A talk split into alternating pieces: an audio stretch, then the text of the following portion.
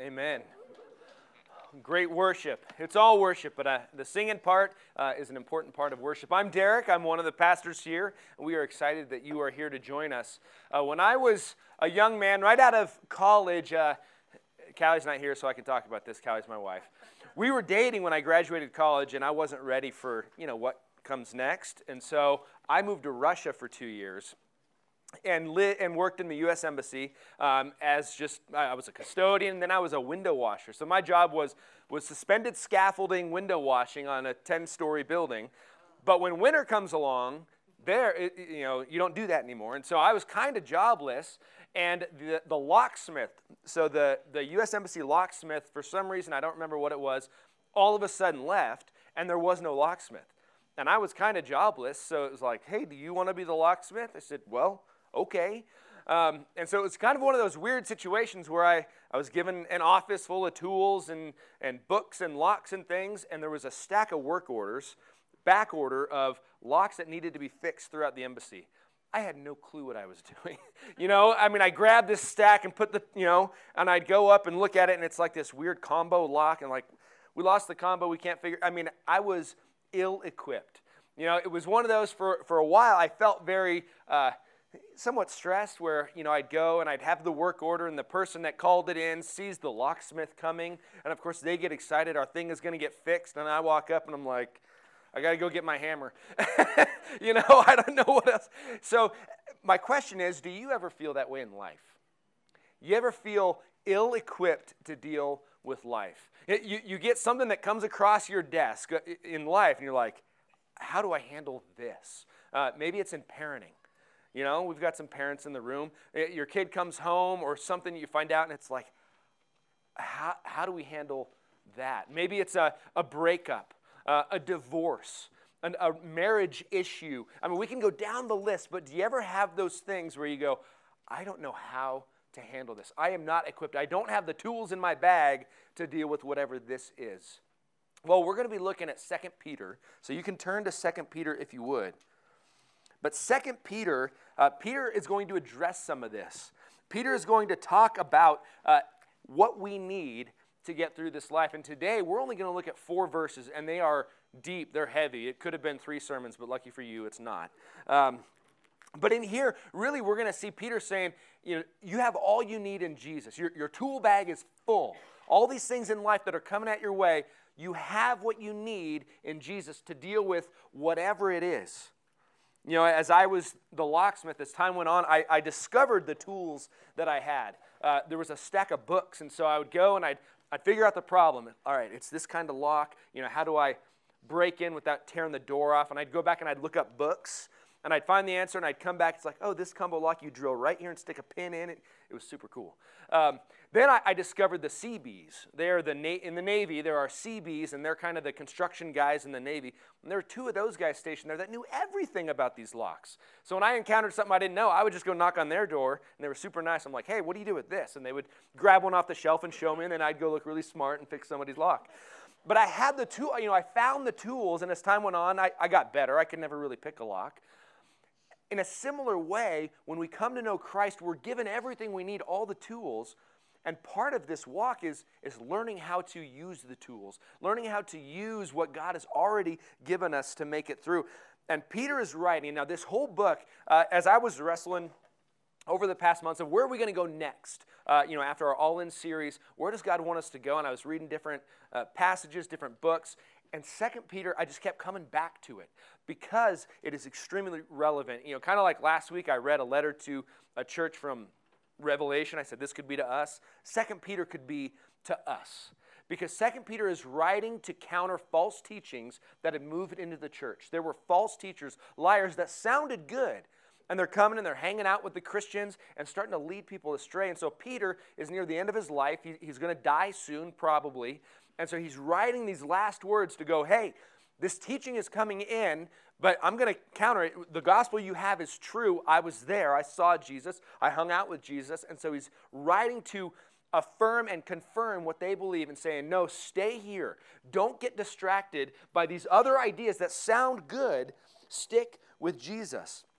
So in second, turn to Second Peter. Again, we're going to be looking at just the first four verses. You know, and as I said, this is Peter's last words, probably. Uh, he's probably writing from Rome, and he would die in Rome under the persecution with uh, under the Emperor Nero. And so he knows he's going to die soon. We see that actually later in this book. He says, "I'm about to go. I'm I'm leaving this body." Um, but I'm reminding you of some things that you need to remember and not forget. So again, this is for us. Second Peter, starting in verse one. Simon Peter, a servant, an apostle of Jesus Christ to those who have obtained a faith of equal standing with ours by the righteousness of our God and Savior, Jesus Christ. May grace and peace be multiplied to you in the knowledge of God and of Jesus our Lord.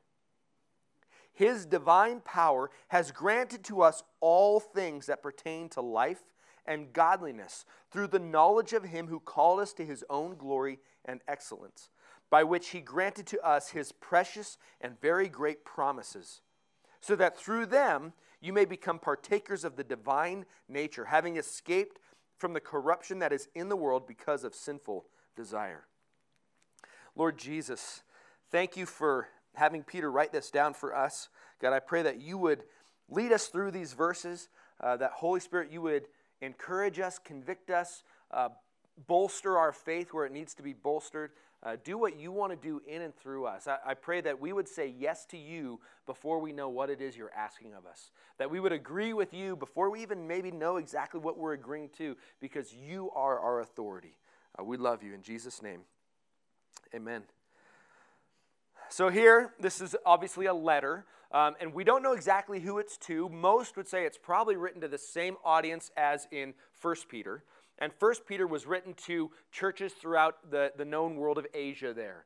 Um, and so these are Gentile Christians, probably, uh, but they're Christians scattered. And so that's kind of the idea, is it's believers in Jesus who are out in the world, among the world, where we should be, uh, but scattered around. And so he's writing to them, and he, he tells us who he is. You know, first, Simeon, which is the Hebrew form of, of Simon, Peter. Uh, you probably know some of Peter's history, but, but he has two names there. His name was Simon. When he was born, his parents named him Simon. Later, as Peter was growing up, he and his brother Andrew were fishermen with their dad. Um, and, and Andrew meets this guy named Jesus. And Andrew then runs and he finds Peter, his brother, and he says, Hey, we have found the Messiah. Uh, come see. And so, so Peter goes and he meets Jesus, and Jesus says, You know, you know you're Simon, but I'm going to call you Peter. He changes his name. Peter means rock. So maybe you've heard that Petros. So it means rock, which of course we think, oh, you know, Jesus looked at Peter and saw he is strong and firm and he's the rock. It can also mean hard headed. So, you know, when he first said it, it wasn't like Peter's like, yeah, that's right, I'm the rock. He was probably like, hmm.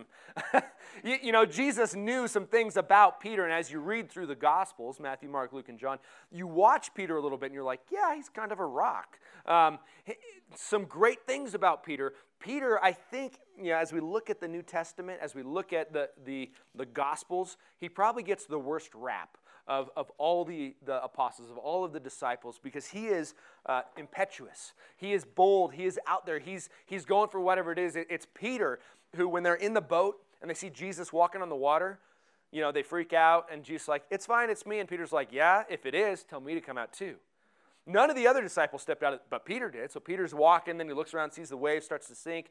Jesus pulls him up. It's Peter, you know, who goes and, and gets the first one to the tomb when, when Jesus died and rose, and, the, and the, the ladies come and they say, Hey, Jesus has risen from the dead. Peter takes off running.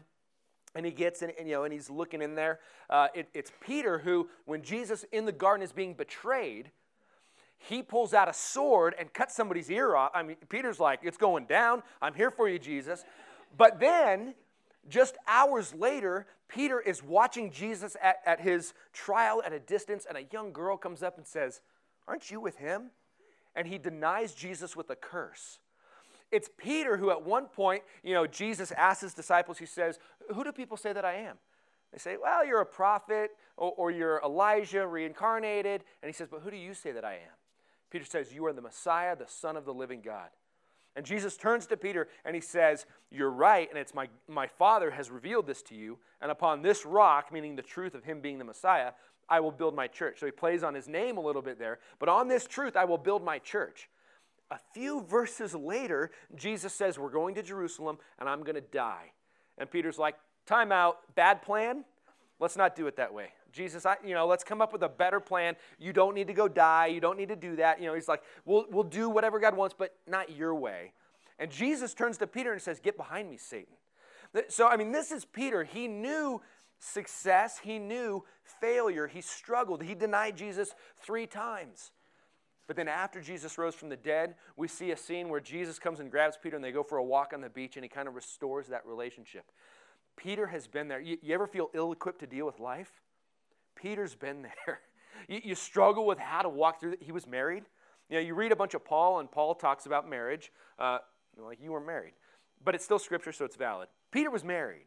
You know, so when Peter talks about marriage, you're like, yeah, Peter had a mother in law. We know because Jesus healed her at one point. Uh, Peter lived with his mother in law, looks like. So Peter has been there. Peter understands. We can listen to Peter. But now I, I want to give away a little bit why he's writing. And it starts right up front. You know, he, Peter just jumps right in. But here's what he's battling, it looks like Gnosticism. It was a belief that was it was popular in, in the Greek speaking world and in the Roman world and, and was moving into the church. This Gnosticism, this false teaching. And so some of those were coming into the church saying, We have secret knowledge you need. We know some things, and these Gnostics, we'll talk about that a little more in a minute, they would come and they would actually sell their belief. They'd say, We're enlightened. You know, God has given us unique knowledge, and if you pay us money, we'll, help, we'll let you in on it. Um, rather, the gospel, when it went, the disciples, they went freely. In fact, that was what Jesus taught. He said, Go freely. Don't take money from anybody. Be different than the others and support one another. That's what he said. Let the, the church support its missionaries and pastors. Don't go to somebody outside.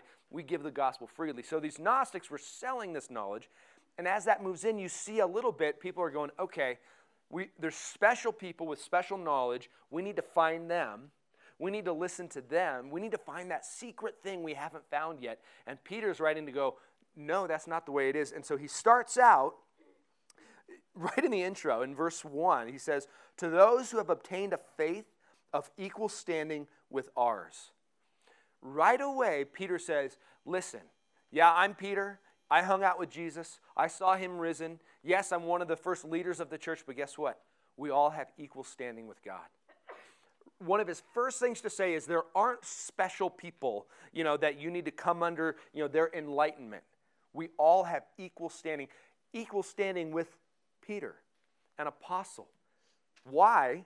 Because of the righteousness of Jesus, the righteousness of our God and Savior, Jesus Christ. This is imputed righteousness. This is the beautiful picture of the gospel, and that we, Peter included, you see his sin in the gospel. You know, luckily ours isn't written down that much. Um, but you see his sin, and then when he turns to Jesus, Jesus' death on the cross, his blood covers the sin, and then he receives the Holy Spirit. We see that in Acts. Same with us.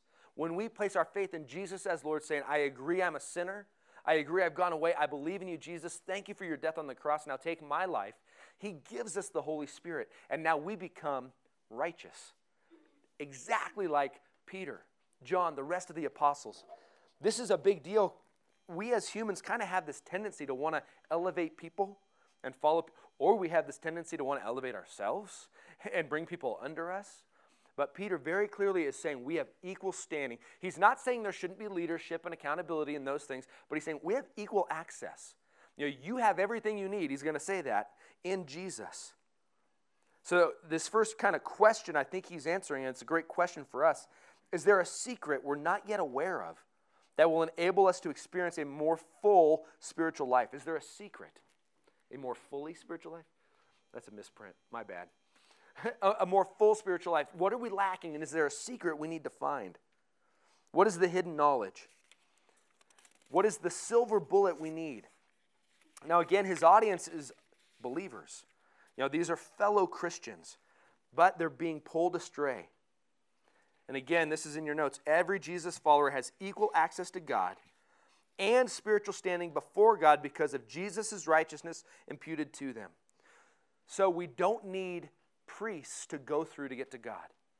we don't need pastors. You know, pastors aren't, I've heard people say this, oh, you must be a pastor, you're closer to God, you should pray. Actually, no, I'm not. You know, uh, if I have any benefit, it's because I spend so much time in the Word, but I don't have any special standing with God. We have equal standing. Our prayers are heard equally. We can all go straight to God.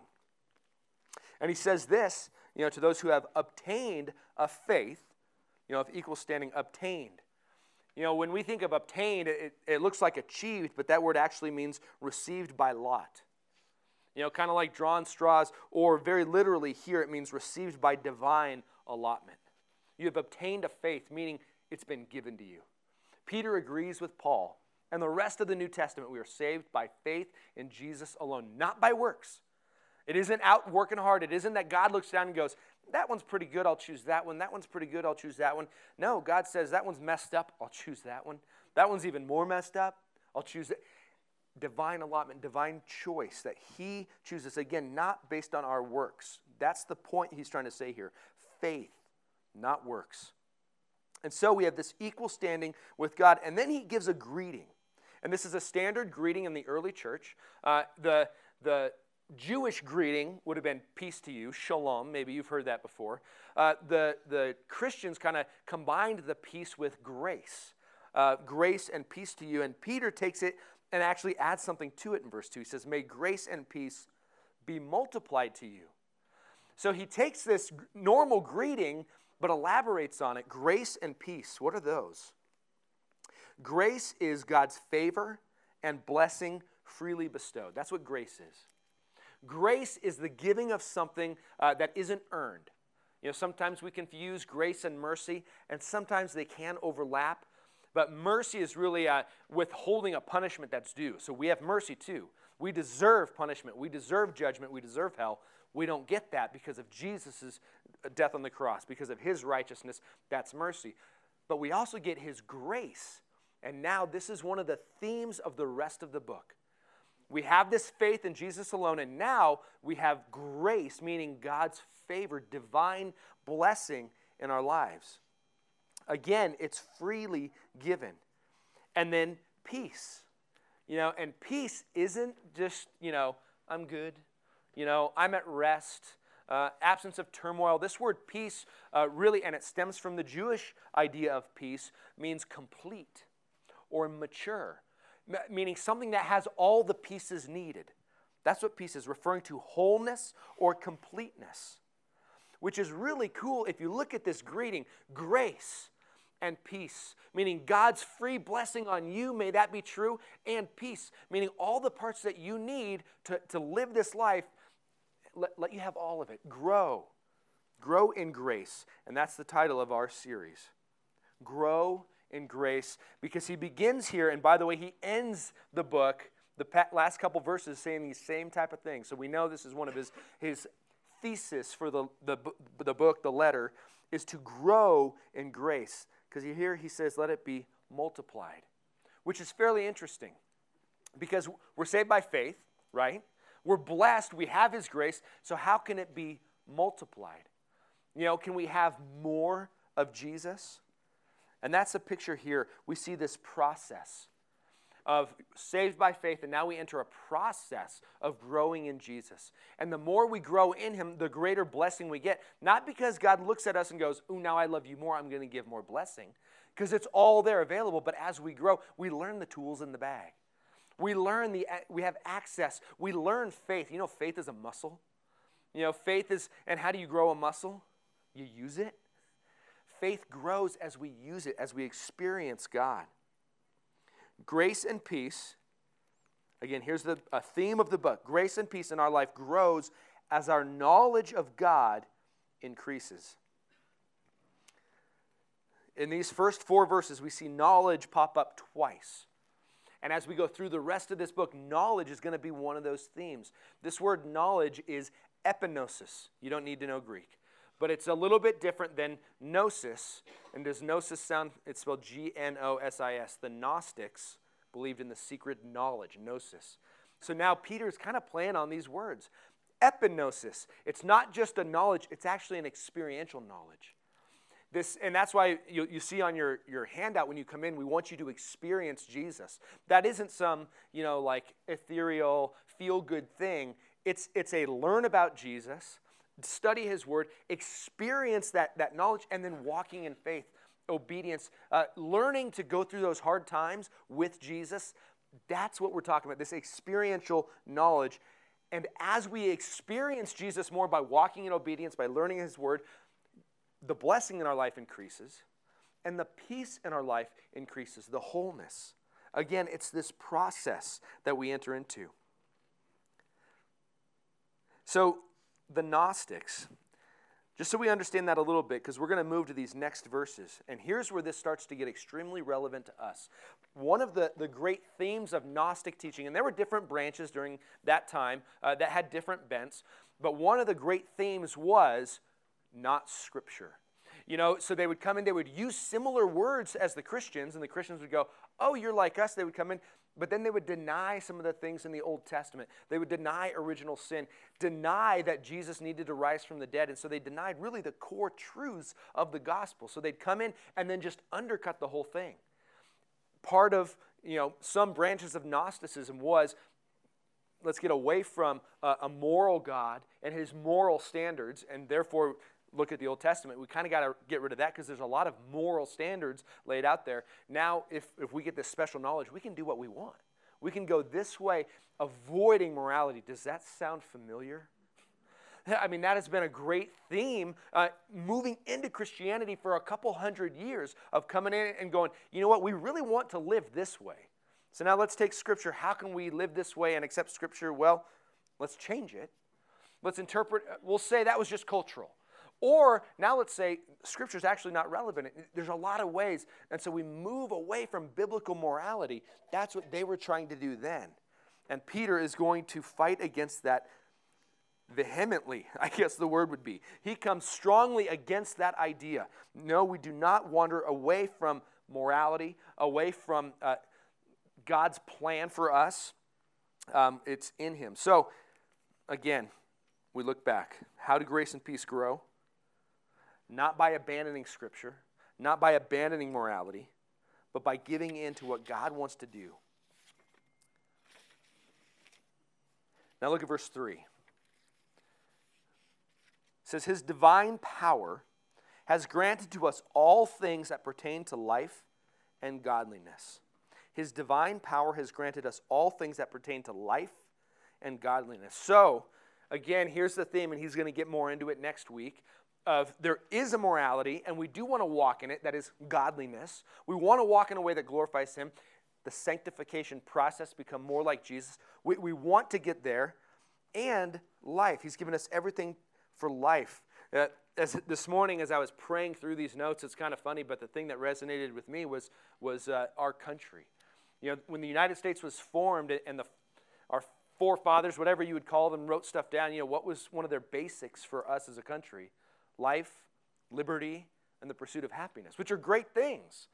But really, those are biblical. Yet life, you know, God wants to give us great life, abundant life, Jesus would say. But it's not just health, wealth, and prosperity. In fact, it's often not that. But it's life. This word life is, is not just biological life, but it's the idea of complete life. Life, kind of like peace, with all its parts. Things are good. Life and happiness, which I would say joy, would be a deeper, heartfelt happiness. These things God provides. And Jesus has given us everything that we need to grow in our faith, to grow in joy, in godliness, in Christ likeness. And so the question is, how? And so here he says it again through the knowledge of him who called us to his own glory and excellence. And again, it's not a special knowledge that some secret, you know, you got to go find. It's the knowledge that He gives.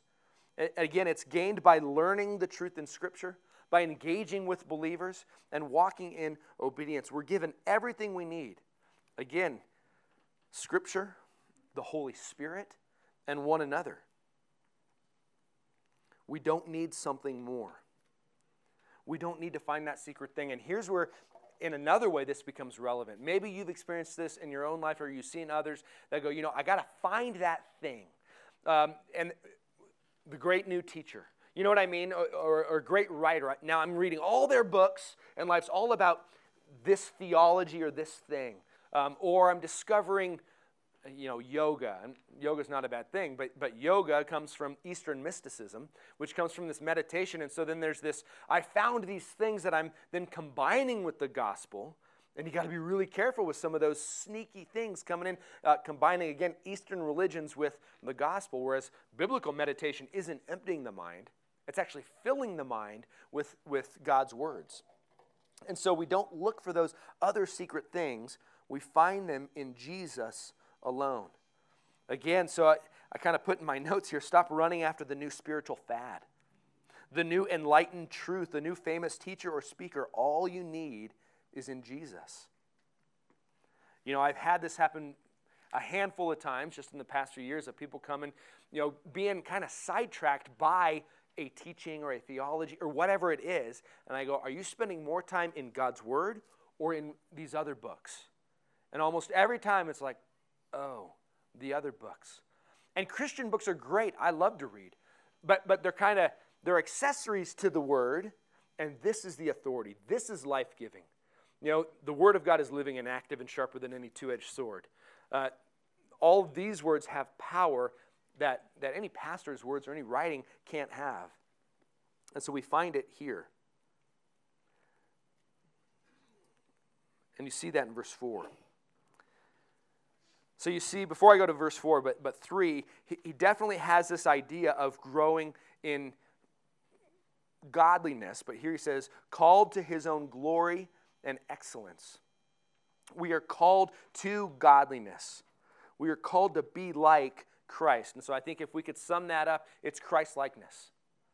We, we grow. We have been, what was that?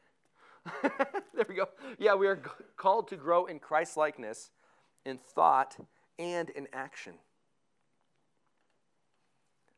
So he expects us to go there, he expects us to grow, which is best for us. To do that, to grow in this knowledge, verse 4, he has granted us his precious and very great promises, so that through them you may become partakers of the divine nature, having escaped from the corruption that is in the world because of sinful desire. That is so packed full. Again, that's why we could cover this for weeks. But here, his precious and great promises, what are those? There's so many. You know, and as you study this passage, you, you read people trying to to write a commentary on this. Eventually, you just have to go, we're done because we'll have to go through the whole rest of the Bible. What are his great promises? Jesus says, I'll never leave you nor forsake you. That's a great one. Jesus said, I'm coming back. There's a great one. When I come back, you're going to have a new body like mine. No more sin, no more death. I mean, the promises just go on and on and on. And so, there we have them written in Scripture. And as we learn these promises and experience these promises, we grow in grace and peace and become partakers of the divine nature. Again, Christ likeness. I love this. Having escaped from the corruption that is in the world because of sinful desire. Past tense. Having escaped. Before you know Christ, you're in the world, you're corrupt because of sinful desire, uh, lust. Again, we think lust as sexual, but it's not just that. But these fleshly desires that lead us astray. Then, when we come to know Christ, the power of that sin is broken. We have been, we have escaped that corruption, meaning before Christ, we're, we're heading toward decay and death. Then in Christ, we head in a different direction. We've escaped that. Done deal. If you're in Christ, guess what? You get Jesus. It's done. This growth in holiness is kind of added to it and, and increases blessing, but it's not that we are then going through this process in order to be right with God. We're already, that we've already escaped that corruption. And we're, we're now given the Holy Spirit and everything we need to grow in Him. Again, excellence. That word excellence is the sum of all desirable character qualities. We might call it maturity. To live fully, God has given us the Holy Spirit, Scripture, and one another. And He has given us everything pertaining to life and godliness. So, again, what, what is the issue for you now? Financial troubles? What is the thing that you came in here now, maybe in the back of your head, maybe in the forefront of your mind? I, I don't have the answer to this. I'm struggling with this. I wish I had that. What is it? All we need is found in Jesus alone. Everything. He's given it to us. You know, I think Romans 12, 2, and here the Apostle Paul writes with a, a, a very helpful, his way of putting it. If I can find the book of Romans. In Romans 12, Paul speaks to this process. Starting in verse 1, he says, I appeal to you, brothers, by the mercies of God, to present your bodies as a living sacrifice, holy and acceptable to God, which is your spiritual worship. Do not be conformed to this world, but be transformed by the renewal of your mind, that by testing you may discern what the will of God is, which is good and acceptable and perfect. That's Paul's way of saying the same thing Peter is saying. Let me read that again. Do not be conformed to this world, meaning those other things that you're going to try and add in, those other things that are going to tell you they have the answer, don't be conformed, but be transformed by the renewal of your mind. Again, we're talking knowledge, learning your mind, your thinking. Let God change that. That by testing you may discern what is the will of God, what is good, acceptable, and perfect. Again, he's speaking to this process of, of testing, of walking through life, of testing God out, trying what he says and seeing that it's true, seeing that it's real. In coming to know God through Christ, the believer escapes the corruption of sin, and Christ renews and restores the image of God in them. How beautiful! How beautiful. You know, unlike when I started out as a locksmith and I'm like, I don't have what it takes. We have, we have everything. Doesn't mean we're not going to struggle, but it means we know where to go for the answer. We have all we need in Jesus. Humbly receive from Him. So, as we move to our, our time of response, I want you to think what is it that you need right now? What is it that you're lacking? If you have never given your life to Jesus as Lord, that's your first thing. You need Jesus. Because sin, that scripture lays out very clearly. The, for all have sinned and fallen short of the glory of God. All have sinned. The wages of sin is death. But the free gift of God is eternal life in Jesus. It starts with that faith. You know, Peter starts right there in his first verse by talking about faith. That's where it starts. We need Jesus. Admit you're a sinner, accept that Jesus died for you, and say, You can be Lord of my life. Confess with your mouth Jesus as Lord. Believe in your heart God raised him from the dead. You will be saved. Starts there.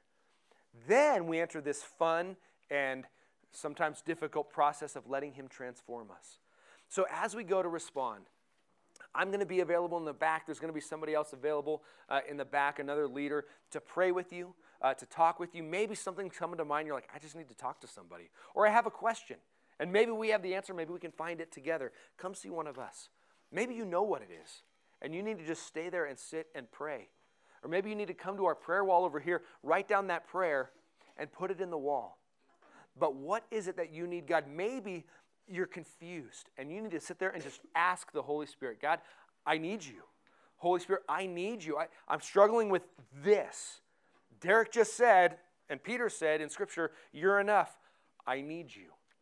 And then see what he does with that. Let me pray. Lord Jesus, Thank you that you are enough. God, it's easy to, to say that. Um, it's easy to read it in Scripture, but I'll be honest, sometimes when we enter life, it feels harder than that. Uh, we, we, maybe have sinful habits that we've done a long time before we even came to know you, uh, and they're hard to get rid of. Maybe we have a relationship issue, and that person, uh, and, and, we feel like they're the issue, and, and maybe the issue in the relationship is ourselves, but we can't do anything about it. Holy Spirit, I pray right now you would soften our hearts to whatever that issue is to us. Soften our hearts to realize you are enough. You are enough. That you can change us to be like you. Uh, Jesus, I, I picture you as you were going through your suffering, as you were being beaten. And, and people were, were, were hitting you, they, they, they blindfolded you, and then they beat you, Jesus, and they said, Prophesy, who hit you? And then, Jesus, you took that crown of thorns and you went to the cross, and while you were hanging there, you prayed, Father, forgive them. They don't know what they do. Jesus, you are our example. You've shown us how to do it. We need you. And thank you that now you live the life you lived then in and through us. Make us like you. God, I pray for a growth in grace, your blessing in our lives, and a growth in peace, completeness in you. Be glorified now, please, as we continue to worship. In Jesus' name, amen.